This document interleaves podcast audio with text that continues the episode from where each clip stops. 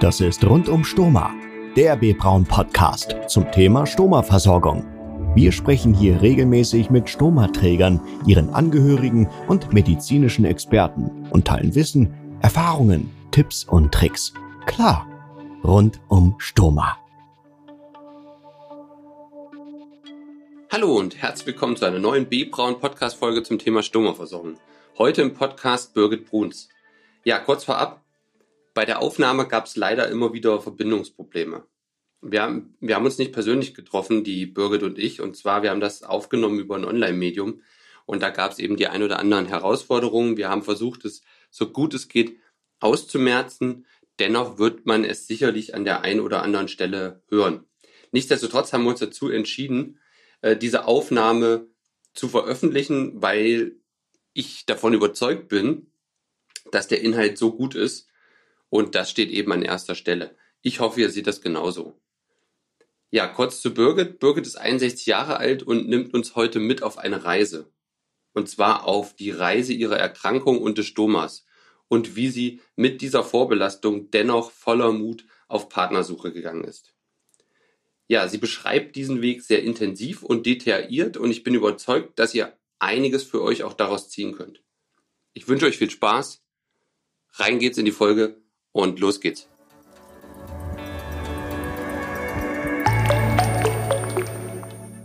Rund um Stoma im Gespräch. Hallo liebe Birgit. Hallo Markus. Ja, schön, dass du dir heute die Zeit für uns nimmst.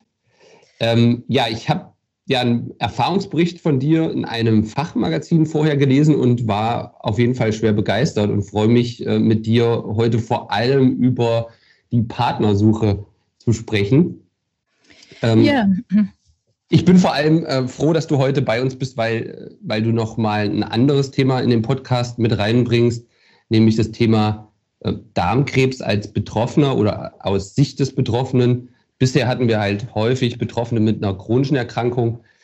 Ähm, daher ist es sicherlich wichtig, dass wir heute auch darüber noch mal sprechen, ähm, da Darmkrebs ja schon eher die häufigste Diagnose ist, die zu einem Stoma führt. Mhm. Aber lass uns doch erstmal vielleicht von vorne anfangen. Also vielleicht stellst du dich mal ganz kurz vor, äh, wie alt bist du und was machst du zurzeit?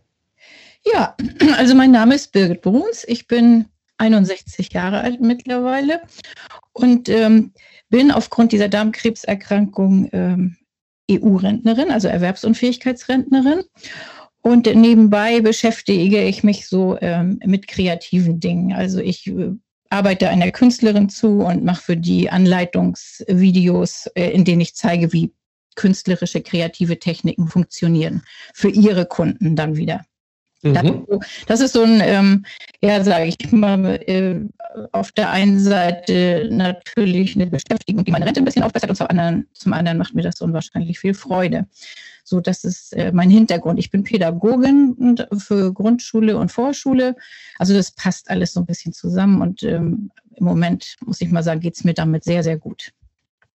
Okay. Ja, dort ähm, bin ich Mutter von einer Tochter und ähm, wie sich vielleicht jetzt im weiteren Gespräch noch ergeben wird, ähm, bin ich verbandelt mit meinem Lebensgefährten seit einem Jahr. Und ähm, auch da hat sich alles ähm, ganz gut zurechtgelaufen. Und gesundheitlich bin ich mittlerweile auch ähm, stabil, sage ich mal so. Okay, das ist ja schon mal ähm, sehr schön zu hören und das äh, freut mich natürlich sehr.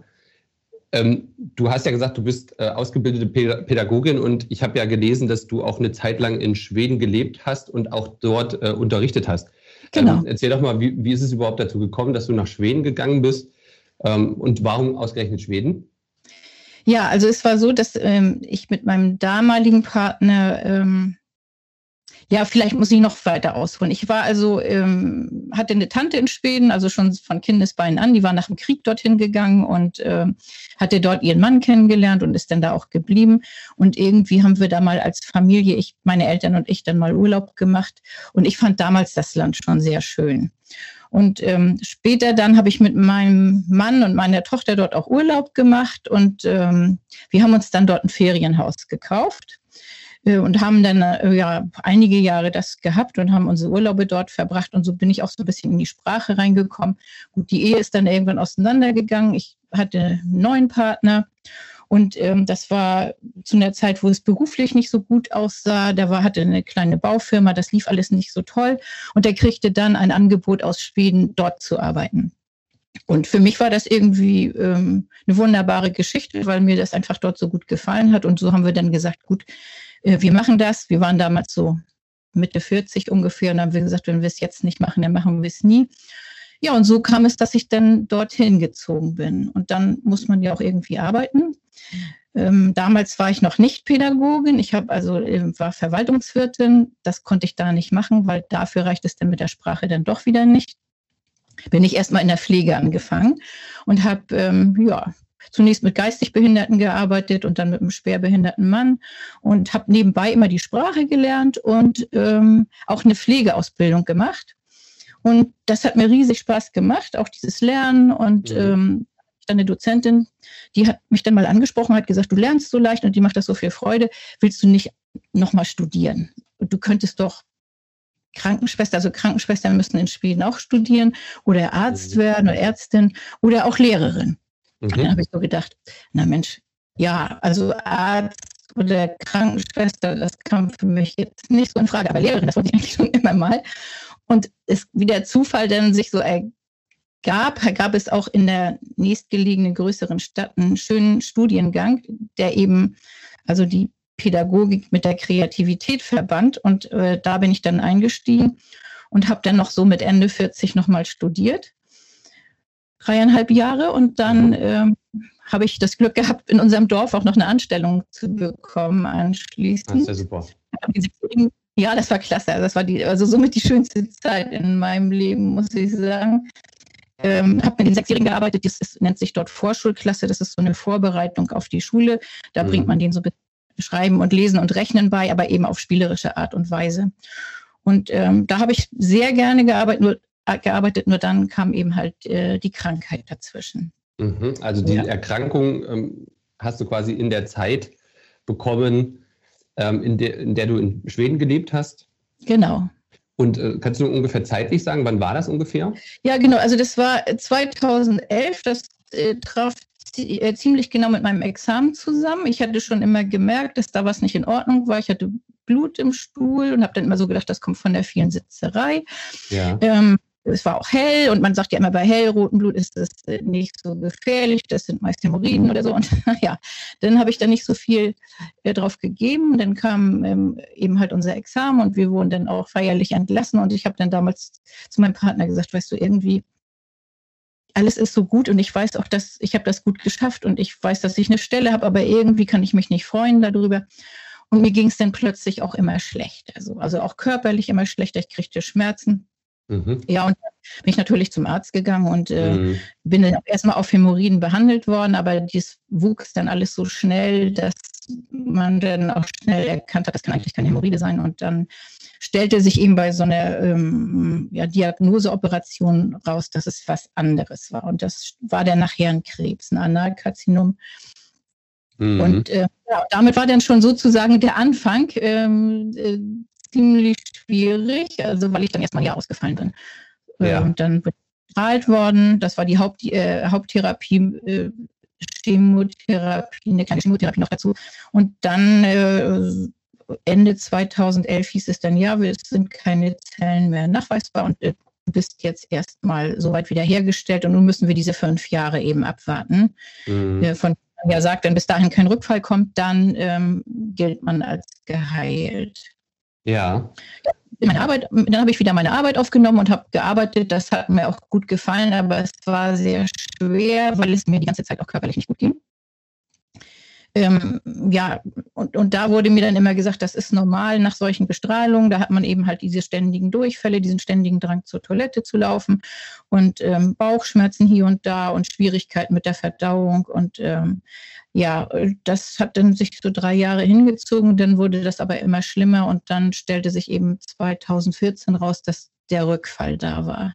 Hm, okay. Ähm, ja, und ähm, ich bin dann in Göteborg behandelt worden und hatte auch das Glück, dass ich immer den gleichen Arzt hatte, mit dem hatte ich mich auch sehr gut verstanden. Und der sagte dann, also jetzt ähm, streben wir natürlich weiterhin die Heilung an, aber wir wissen nicht, ob wir es schaffen. Du musst jetzt operiert werden und das wird äh, eben halt darauf hinauslaufen, dass du einen ständigen ähm, künstlichen Darmausgang bekommst. So, und den Rest versuchen wir dann hinzukriegen, indem wir eben diesen Tumor entfernen, der sich dann schon sehr, sehr weit verzweigt hatte im Unterleib. Okay. So, das mhm. Ne? Und dann äh, war das natürlich mit diesem künstlichen äh, Darmausgang erstmal ein Riesenschock für mich. Also so, das kam auch ziemlich unerwartet.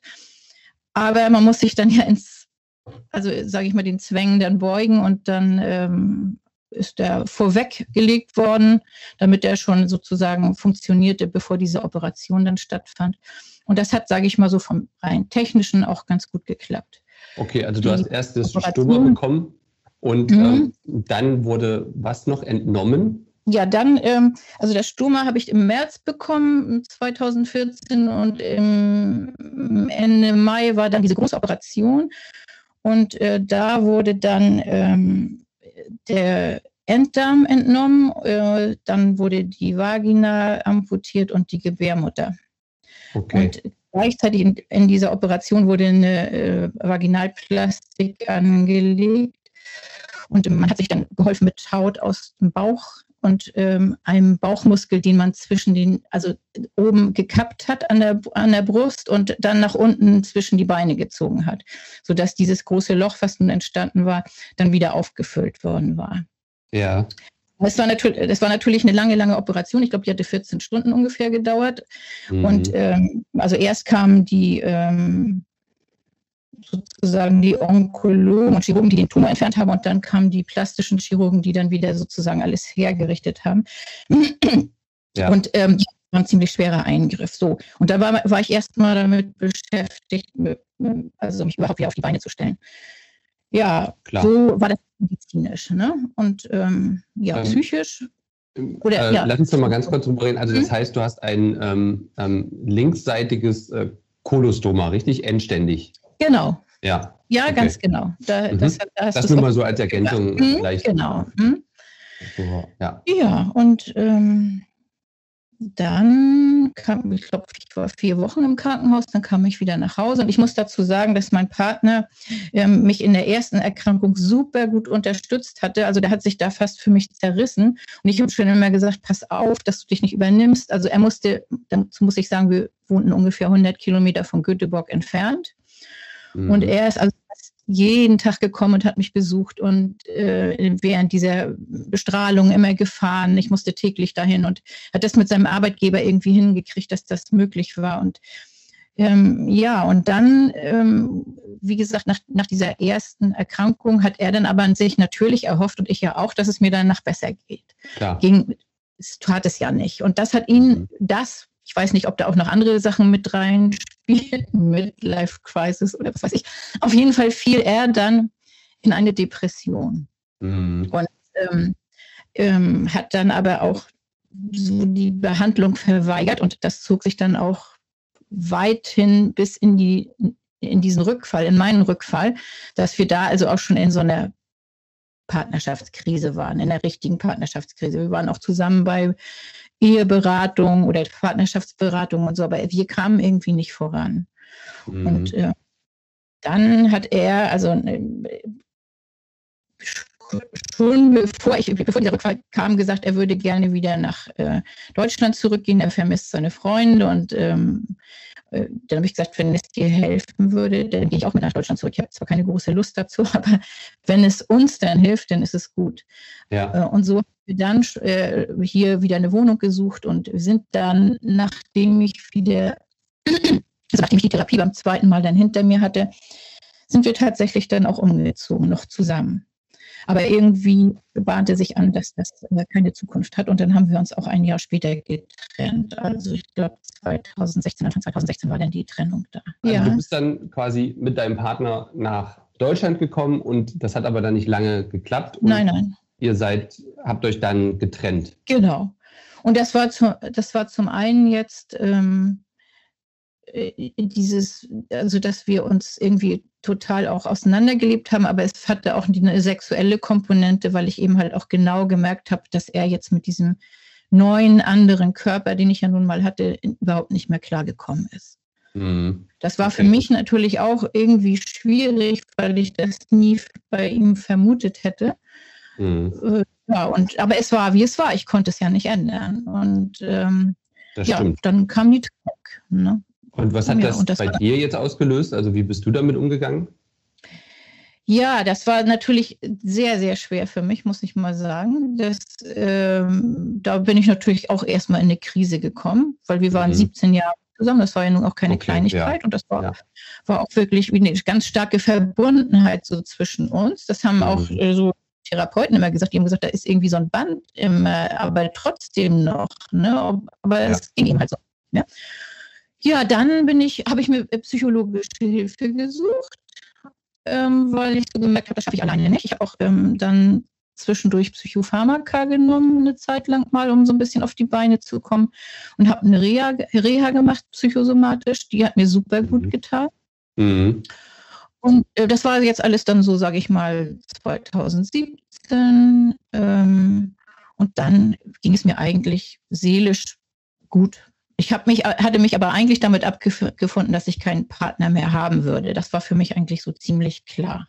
Okay, warum? Also ja, weil ich ja. selber mich auch nicht mehr so als Frau akzeptieren konnte. Ich, ich meine, der, das ist schon etwas mhm. anders, auch diese, mit dieser plastischen Chirurgie ähm, und dann mit diesem zugenähten Anus, das ist ja dann auch noch was dazwischen genäht worden sozusagen. Es sieht ja auch alles anders aus und da habe ich auch so für mich gedacht, wem willst du das denn jetzt eigentlich zumuten? Ja. Ne, äh, da, muss ein Mann, der jetzt überhaupt gar keine Ahnung davon hat, ja auch erstmal mit klarkommen. So. Und wie mit mhm. jemand fremd hm, das erörtert, das ist irgendwie ganz schön schwierig. So. Mhm. mhm. ja, und dann habe ich mich aber so um mein Leben gekümmert und das lief eigentlich auch alles ganz gut und ich war auch recht zufrieden. Mhm. Bis auf die Tatsache, dass ich körperlich nicht so klar kam. Und zwar hatte ich ständig ähm, so ungefähr einmal im Monat einen, äh, einen Darmverschluss. Mhm. Äh, weil kein Mensch weiß genau warum. Äh, irgendwie äh, hat der Darm dann dicht gemacht und ich musste meistens mit der Tütata ins Krankenhaus. Manchmal bin ich auch alleine hingefahren, wenn ich merkte, dass das kam. Ja. Aber es war natürlich dumm. Ich habe hier dann auch wieder gearbeitet und ich fiel dauernd aus und mir ging es auch nicht gut damit, also auch körperlich nicht. Und ja, dann ähm, bin ich, habe ich mich krank schreiben lassen, weil ich gemerkt habe, das geht irgendwie so nicht weiter.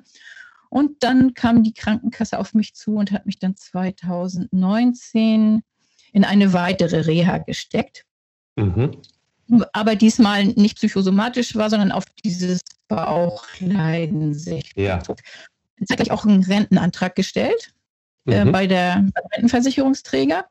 Und der war eigentlich, der also der war positiv beschieden, aber der Bescheid war noch nicht raus. So, und äh, ich wusste das aber, weil ich Kontakt zu der Sachbearbeiterin hatte. Und dennoch wollte die Krankenkasse, dass ich auf diese Reha gehe, was ich dann auch brav gemacht habe. Ja. Und dort habe ich dann äh, bei mir am Tisch beim Essen eine Dame kennengelernt, die auch alleinstehend war und die gesagt hat, ja, ich bin auf verschiedenen äh, Plattformen unterwegs, aber es ist schwer und ich weiß auch nicht. Und dann hatte ich mal irgendwie von Parship was gehört. Ich sage, ja, weißt du, vielleicht sollte man das da mal versuchen. Dieses andere, das war eine Gratis-Plattform. Ich sage, du musst vielleicht ein bisschen was investieren, wenn du den Mann deines Lebens kennenlernen willst. Denn auf diesen Gratis-Dingern, da weiß man ja auch nicht so genau, wer sich da so rumtreibt mm, und mhm, wem das noch mm. mal 20 Euro im Monat wert ist, eine Frau kennenzulernen. Ich weiß nicht, ob das wichtig ist. Ne? Also, ja. ja, sagt die, das würde ich machen, aber ich habe keine Lust mehr alleine und mach doch mit. Mhm. Naja, und ich war dann so ein bisschen gespalten, weil eigentlich hatte ich mich ja gut eingerichtet in meinem Leben. Und dann, ja, ja. Ähm, ja, dann saß, muss ich mal dazu sagen, da saß am Nebentisch ein ein äh, ja, Mann, ich denke mal etwas jünger als ich. Und wir haben immer so, naja, über den Tisch rüber uns guten Tag gesagt und manchmal in der Stadt auch getroffen. Und aber da war irgendwie keine großartige Verbindung oder so. Ich fand den ganz sympathisch, aber mehr auch nicht. Mhm. Und irgend so ähm, am Tag, bevor wir abfuhren, ähm, kam der irgendwie nochmal auf mich zu und hat gesagt, du, ich würde mich nochmal so ganz gerne mit dir unterhalten. So, ähm, äh, hast du nicht mal Zeit irgendwie so? Und dann haben wir uns nach dem Essen da im, in diesem Speisesaal sind wir dann geblieben und haben uns sehr nett unterhalten, so aber so ganz freundschaftlich, sage ich mal so.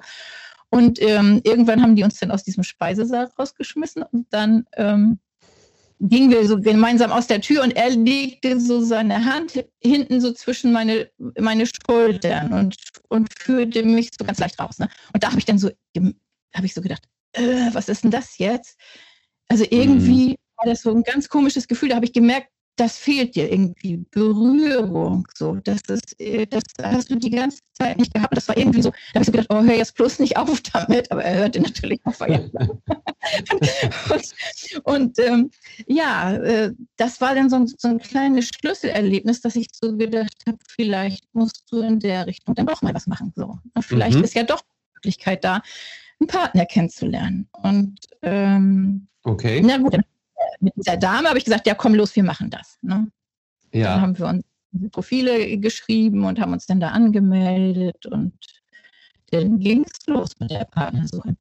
Okay. Ja, ja, äh, ähm, ja. Erzähl, also wie hast du das Profil angelegt? Also ähm, ne, hast du da gleich ähm, offen dein Profil dargelegt, dein, dein Problem, sage ich jetzt mal, oder dein, dein, deinen veränderten deine die Thematik oder bist du mhm. da erstmal äh, nicht offen mit umgegangen? Genau, also Strategie. Das, genau, die, also die Strategie war die, also ich hatte da ein ganz gutes Selbstbewusstsein zu dem Zeitpunkt und da habe ich so gedacht, ich, ich mache jetzt erstmal ein ganz normales Profil, setze ich da rein, stelle mich da ein bisschen positiv dar, äh, lege ein schönes Foto dazu und äh, wenn denn irgendjemand darauf reagiert und man telefoniert vielleicht mehrfach oder man trifft sich sogar, dann würde ich so beim zweiten, dritten Mal vielleicht mal darauf zu sprechen kommen. Das war so mein, mhm. mein ja. Und ähm, ja, und die hat nicht funktioniert, kann ich schon mal so vorwegnehmen. Ne? Okay. okay. Ja, ich hatte eigentlich eine gute Resonanz und ähm, wie waren denn so deine ersten Treffen? Ähm, kannst du davon mal so ein bisschen berichten? Also, wie sind die so abgelaufen? Was ist passiert? Ja, also das allererste Treffen, das war, das hat mich eigentlich noch in dieser Strategie bestätigt. Das war äh, so ein lustiger Vogel aus Kiel, irgendwie so ein netter Typ. Wir hatten so zwei, dreimal telefoniert und er war immer gut drauf und dem hatte ich das auch schon gesagt. Der hat sich davon eigentlich gar nicht so beeindrucken lassen und wir haben uns dann getroffen und sind an der Ostsee spazieren gegangen. Mhm. Und das war eigentlich ganz nett, aber ich habe da auch gleich gemerkt, nee, also das kann irgendwie nicht weiterführen. Das ist also auf der kumpelhaften Ebene kann das vielleicht stattfinden, aber mehr kommt da nicht raus. Und ich glaube, er hatte auch so die ganz, also auch so ein ähnliches Gefühl. Und ähm, wir wollten uns zwar noch mal wieder treffen, aber das ist dann auch nie mehr was geworden und das war auch okay für mich. Das war jetzt nicht weiter schlimm. Mhm. Dann kam das zweite Treffen und das war eigentlich ähm, ähm, ja, das war mitentscheidend, sage ich mal so, weil das äh, war so ein Treffen ziemlich kurzfristig mit, mit so einem ähm, ja, Geschäftsmann, will ich mal sagen. Der hatte ja so seine Finger ja. überall und äh, hatte unwahrscheinlich viele Termine, war auch in der Lobbyarbeit, in der Politik und äh, ja, und, äh, sehr interessant, also so am Telefon und auch sehr, äh, sehr witzig, so auf seine Art. Gut, dann haben wir uns schnell verabredet und sind hier in so ein kleines Gasthaus hier in der Nähe bei mir am See gegangen und ähm, er war schon da und ich kam rein und er stand dann so auf und hat mich gleich so kurz in den Arm genommen und da passierte dann irgendwie was. Das war so, da mhm. sprühten plötzlich Funken mhm. irgendwie. Und da, ja. das ist ja sehr merkwürdig. Das habe ich noch nie erlebt. So. Und irgendwie schien das bei ihm genauso zu sein. Also das, äh, äh, wir hatten uns eigentlich für eine halbe Stunde verabredet, weil er ja so viel zu tun hatte.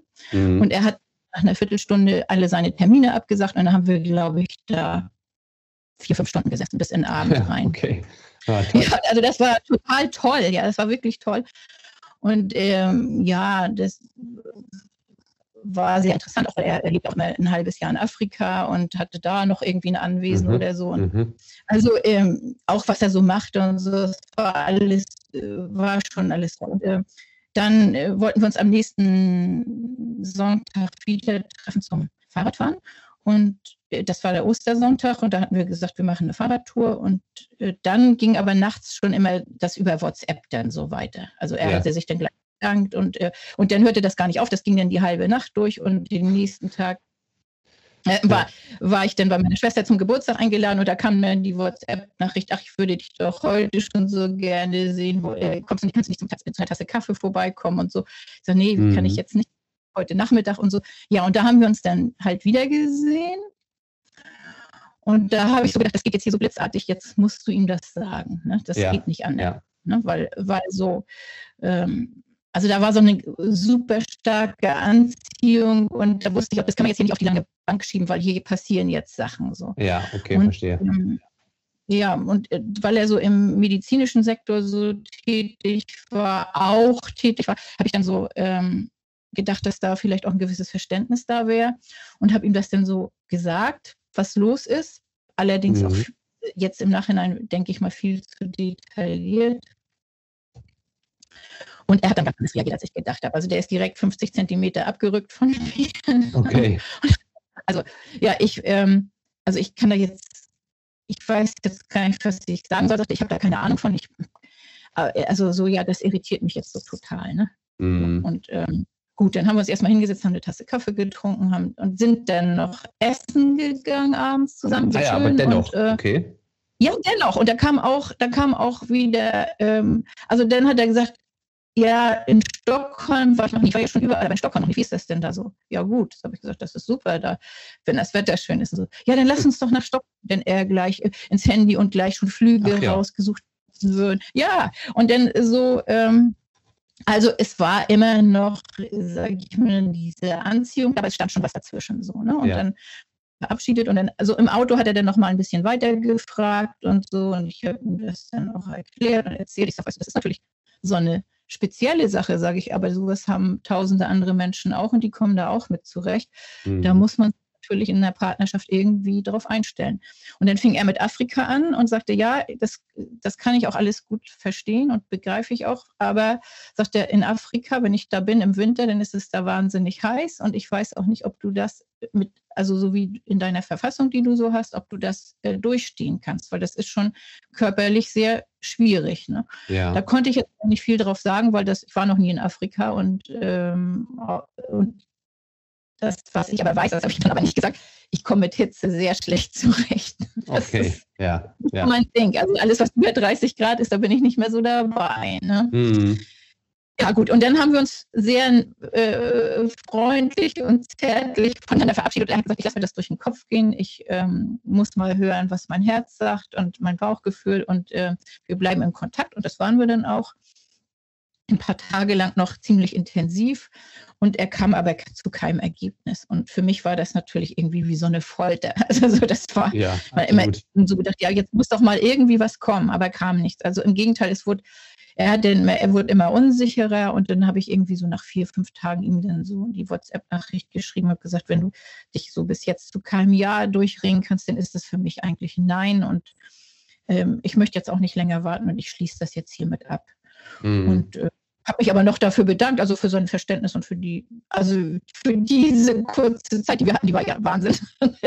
und ähm, ja, dabei ist es dann auch geblieben. Also, es, und er hat das auch so akzeptiert. Er hat sich auch nicht mehr gemeldet. Ich glaube, er war ganz froh, dass ich diese Entscheidung dann so abgenommen hatte. Okay.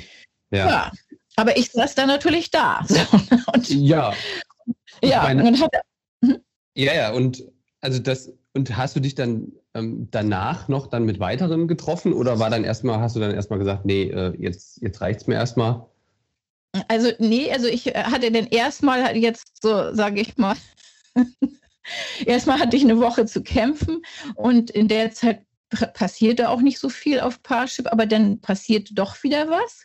Ja. Ähm, und zwar hatte sich ein Künstler gemeldet aus, äh, aus dem Hamburger Bereich, also da hinten Schneeberding, wo du mir erzählt hast, dass du gerade mhm. gewesen bist. Ja. Ähm, und äh, das war auch ein ganz interessanter Typ und ähm, ja, und dann halt kam noch ein Zahnarzt, auch aus Hamburg und äh, der, äh, ja, ich, ich sag jetzt mal, Aber es hat ja gut geklappt, also erstmal so, ne? Ja, ja, also es war, ja. es war eigentlich super. Und dieser ja. Zahnarzt, da habe ich so gedacht, ja Mann.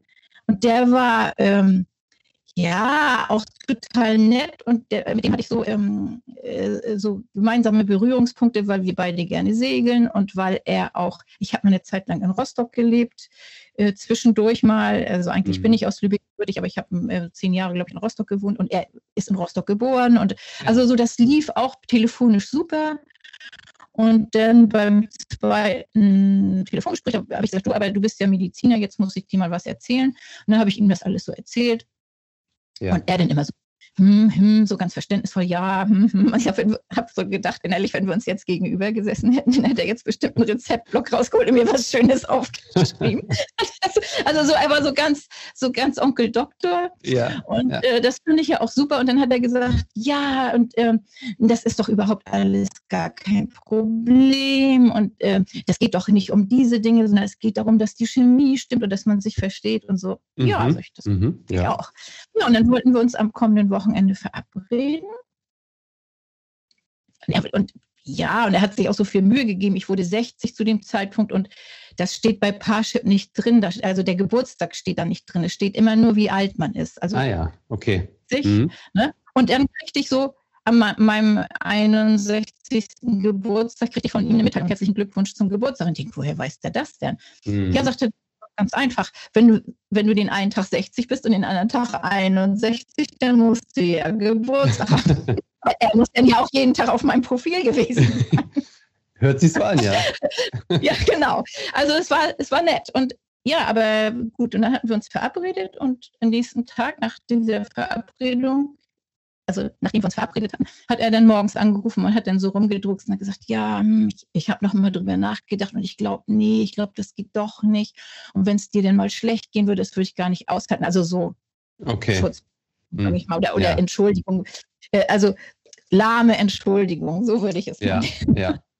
Ja, gut. Ich, also dann hat er gesagt, ja, aber vielleicht, wenn du mir noch ein bisschen Bedenkzeit gibst, nee, das habe ich jetzt einmal durch, Bedenkzeit gibt es nicht, entweder ja oder nein. Ne? Und mhm. dann, ja gut, auf Ja, auf Nein geeinigt und ähm, okay. das war dann auch vorbei.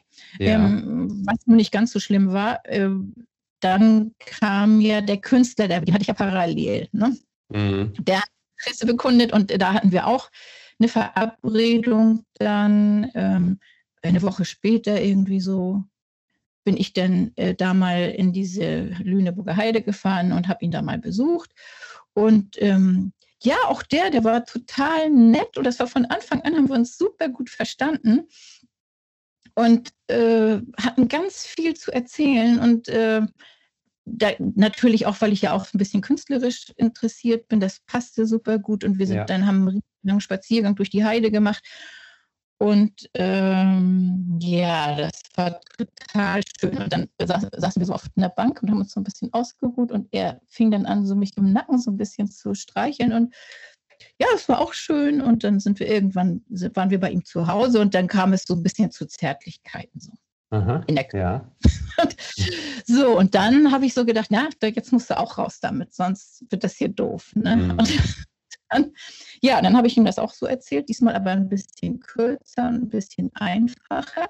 Ja. Und mm, um das vielleicht alles ein bisschen, ähm, ja, ein bisschen klarer zu machen oder deutlicher zu machen, hatte ich, ähm, ich hatte schon fast sowas geahnt und da hatte ich mir mm, das, diesen Stoma-Beutel so ein bisschen vorbereitet mit so einem kleinen Überzug. Und da habe ich gesagt, wenn du wissen willst, wie das jetzt aussieht, dann lasse ich dich jetzt mal das ganz kurz sehen. Und dann habe ich mal ganz kurz äh, mal die Hose ein Stückchen runter und den Pullover ein Stückchen hoch und dann konnte ja, er eben diesen, ja. diesen kleinen Beutel sehen. So, und dann ja. hat er sich das angeguckt und hat so ein paar Sekunden, zwei, drei Sekunden. Und dann hat er gesagt, ach so, hm.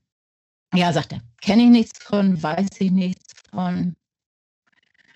Ähm, Finde ich jetzt aber auch nicht so schlimm, muss ich mal drüber nachdenken. Ne? Ja, Und gut, dann äh, haben wir noch einen Augenblick gesessen und noch ein Cappuccino getrunken. Ich bin dann nach Hause gefahren und dann habe ich so gedacht, die Nummer ist jetzt auch gelaufen.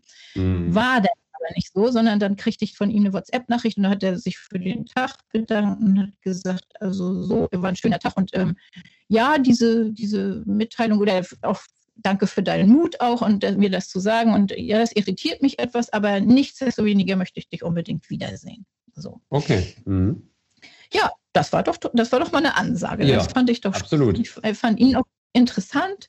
Und ähm, ja, und dann sind wir, hatten wir viel Telefonkontakt und ähm, wollten uns immer wieder treffen, bei mir dann. Und das kam dann aber nie dazu. Mhm. Irgendwie. Mhm. Durch immer merkwürdige, merkwürdige äh, äh, Begründung und dann war das Auto mal kaputt und dann war dies und dann war das und dann musste er noch irgendwas erledigen. Äh, Und irgendwann, aber die Telefongespräche waren eigentlich immer sehr, sehr ausufernd. Das ging dann auch immer so über drei Stunden.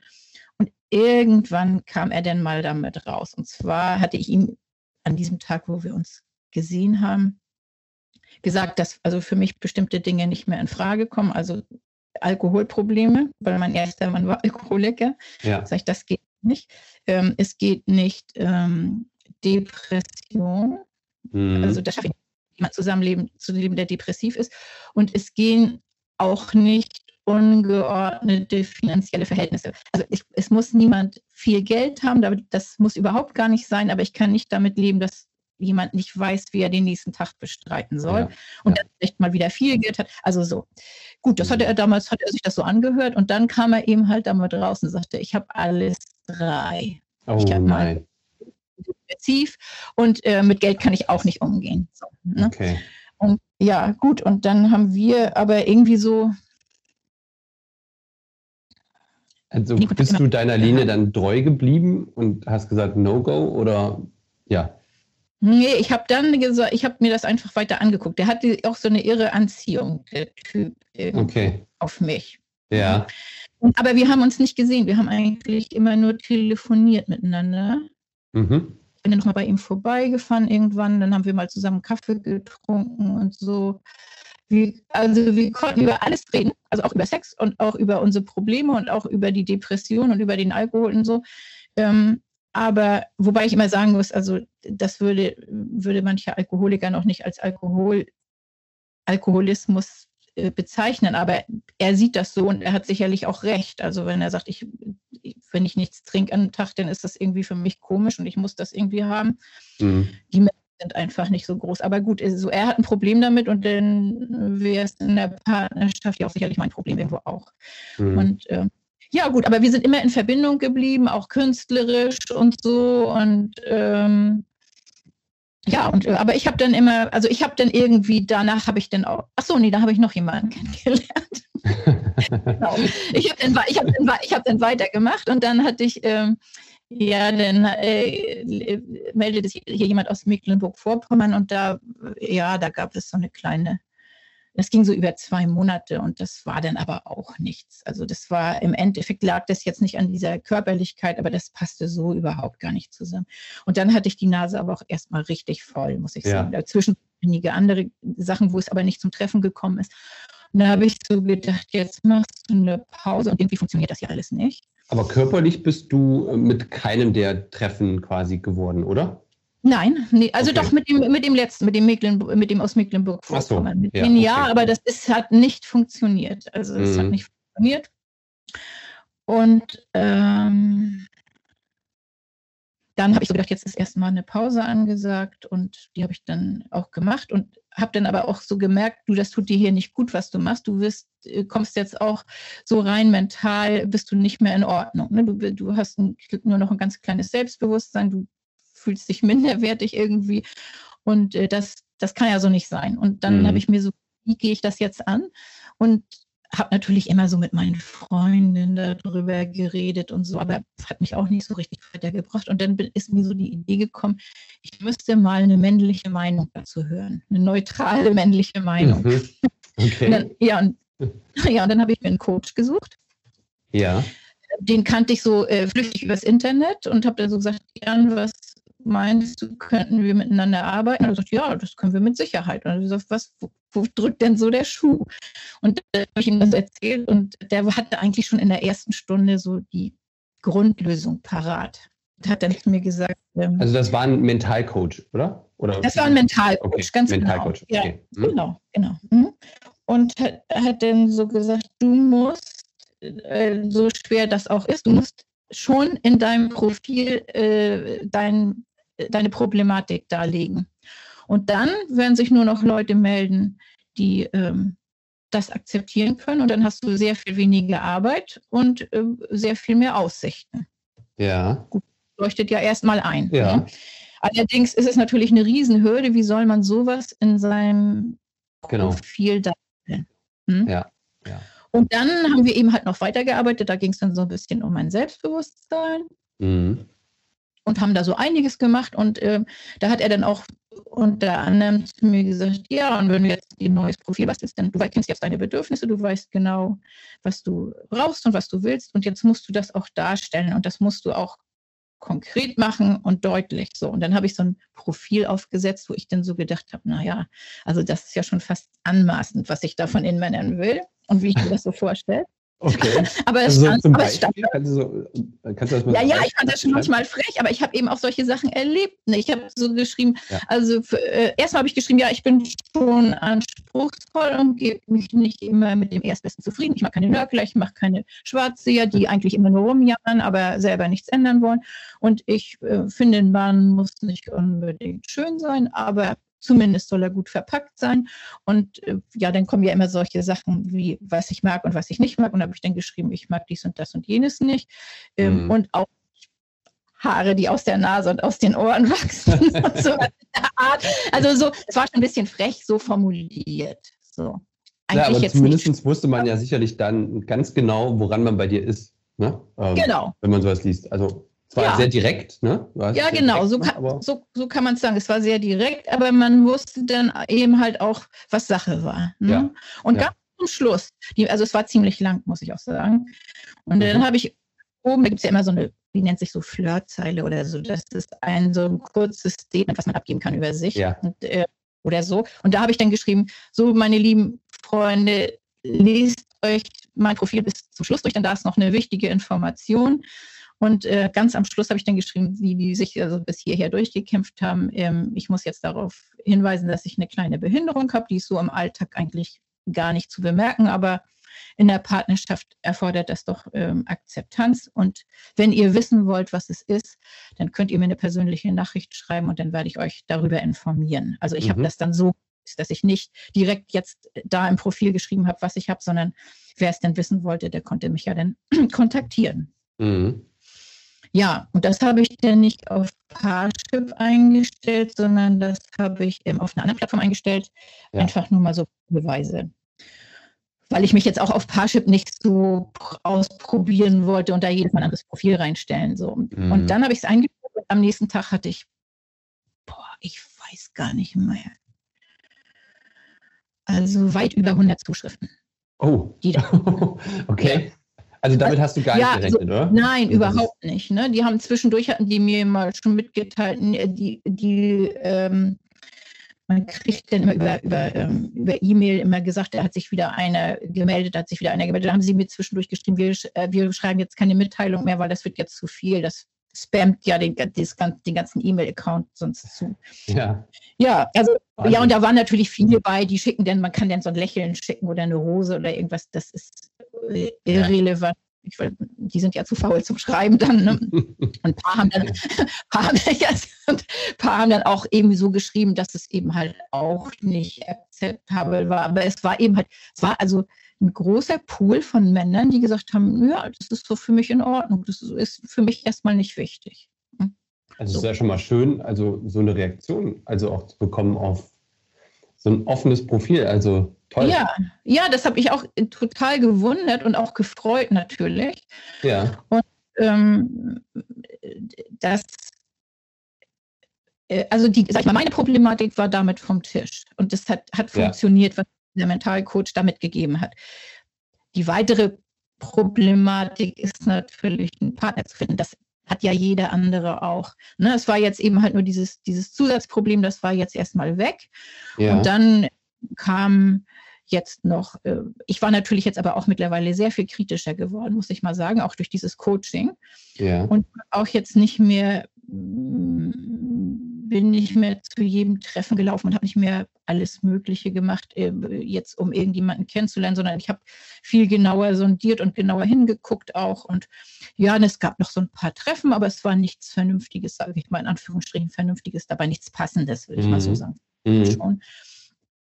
Und irgendwie um die Weihnachtszeit ähm, meldete sich dann jemand über diese andere Plattform und ähm, hatte so geschrieben, ähm, ja, er findet mein Profil nett und ähm, was ihn besonders interessiert auch noch zusätzlich ist eben halt die Segelei. Ich hatte so geschrieben, ich würde wieder gerne segeln, aber ich habe zurzeit kein Boot. Und ja, mhm. er hätte ein Boot, segelt immer allein und es wäre schön, wenn man sich vielleicht irgendwie so da auf der Ebene dann auch treffen könnte. Ah ja, schön. Ja, und dann haben wir uns mal ganz äh, normal irgendwo im Café getroffen und das war nett. Und ähm, es war, also es war sehr angenehm, war jetzt auch nicht so, dass es so gleich geknallt hat, wieder beim allerersten Mal. So, aber ja. ich habe gemerkt, gut, das hat Potenzial. Und das, da folgten dann ein Treffen nach dem anderen und so sind wir uns so ganz sachte, sachte immer näher gekommen und irgendwie so zu Silvester waren wir dann der Meinung, dass wir weiter zusammenbleiben wollen. Und das sind wir jetzt auch heute noch. Ah ja, ne, und schön. da okay. kam ja, das, war, mhm. das ist super. Und äh, da war natürlich, also dadurch, dass es von vornherein klar war, dass ich eben dieses Handicap habe, war so seine Einstellung, also so ein, äh, so ein Beutel am Bauch, sagt er, das findet er nicht so schlimm. Also ihm ist es wichtiger, dass es im Gehirn gut läuft und dass es auch auf der, auf der seelischen Ebene irgendwie zusammenpasst. Ja. Und, ähm, und das tut es alles. Und das, sage ich mal, für das Sexuelle muss man ne, dann auch neue Wege finden irgendwo. Und mhm. das ist klar. Ja, äh, Achso, das muss ich noch dazu sagen.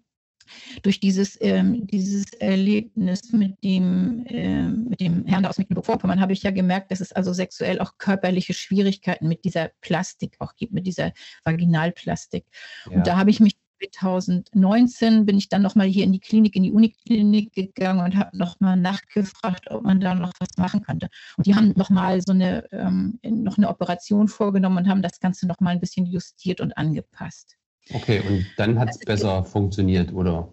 Ja. ja, es funktioniert besser, aber nicht so richtig optimal. Also, ja. wenn okay. ich so offen sprechen darf. Also, die, mhm. Ne, es ist eine Penetration möglich, aber es, ich habe ja keine Muskulatur mehr in dem ja. Sinne. Also, der Beckenboden ist ja mit weggefallen.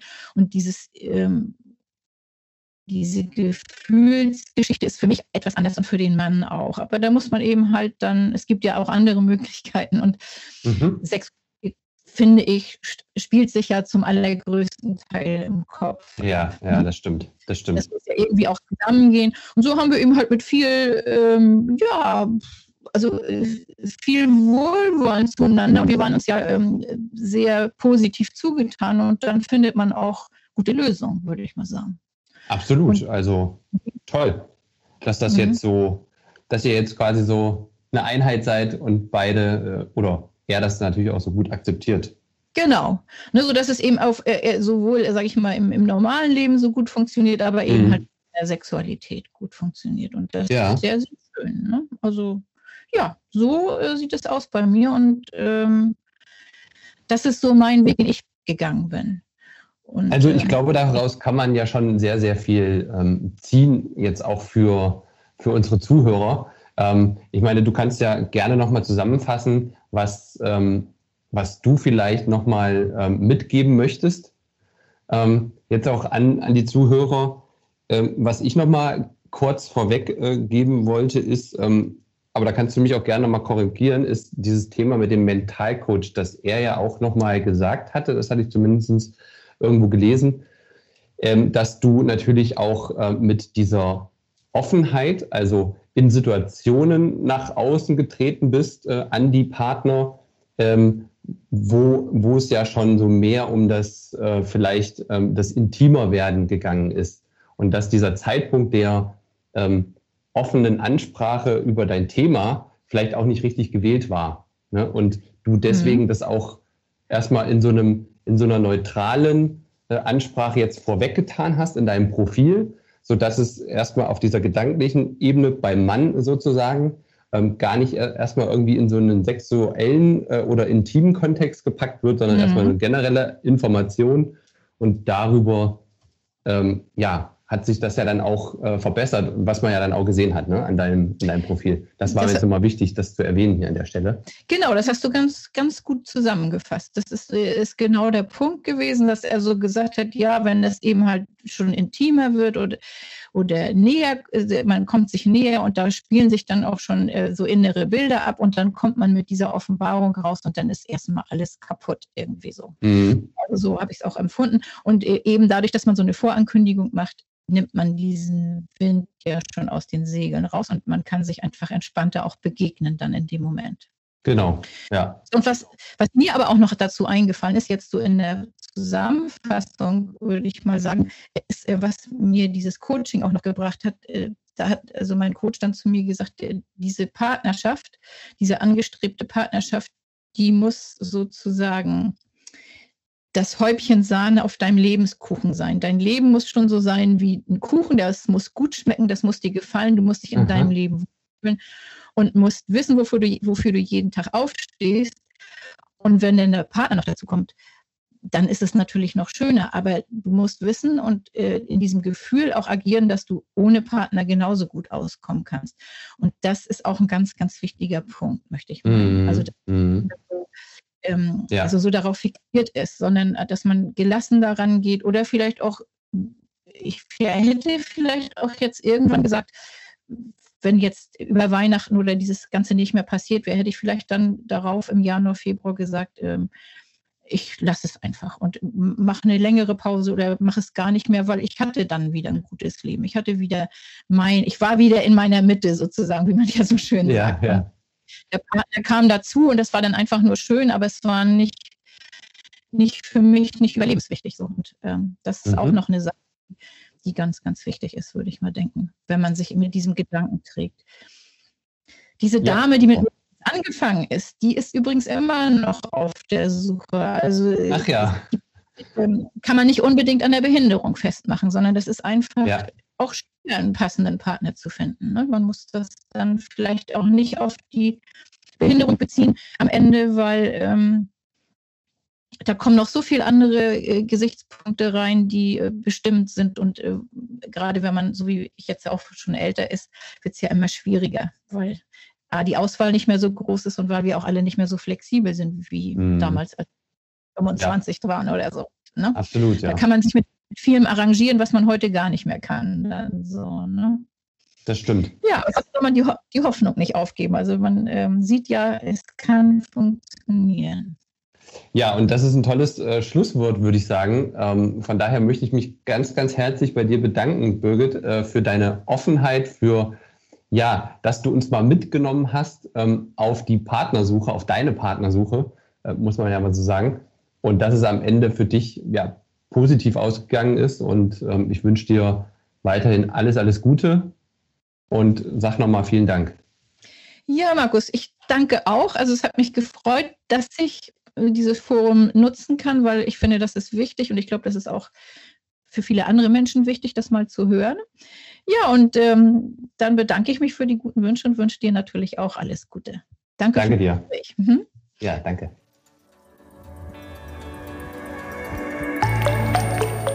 Rund um Stoma. Ja, das war's auch wieder mit der heutigen Folge. Ich hoffe, ihr konntet wieder einiges Wichtige für euch daraus ziehen. Vielleicht ist es am Ende doch der Tipp, sich, ja, ich will es mal so nennen, externe Unterstützung zu suchen oder eben nicht aufzugeben. Egal was es ist, ich hoffe, ihr findet euren Weg. Ja, ich würde mich freuen, wenn ihr auch beim nächsten Mal wieder dabei seid. Wenn euch der Podcast gefällt, dann würde ich mich natürlich auch über eine Bewertung freuen. Und weitere Folgen findet ihr wie immer unter www bbraun.de slash stoma-podcast. Macht's gut und bis zum nächsten Mal. B. Braun. Sharing Expertise.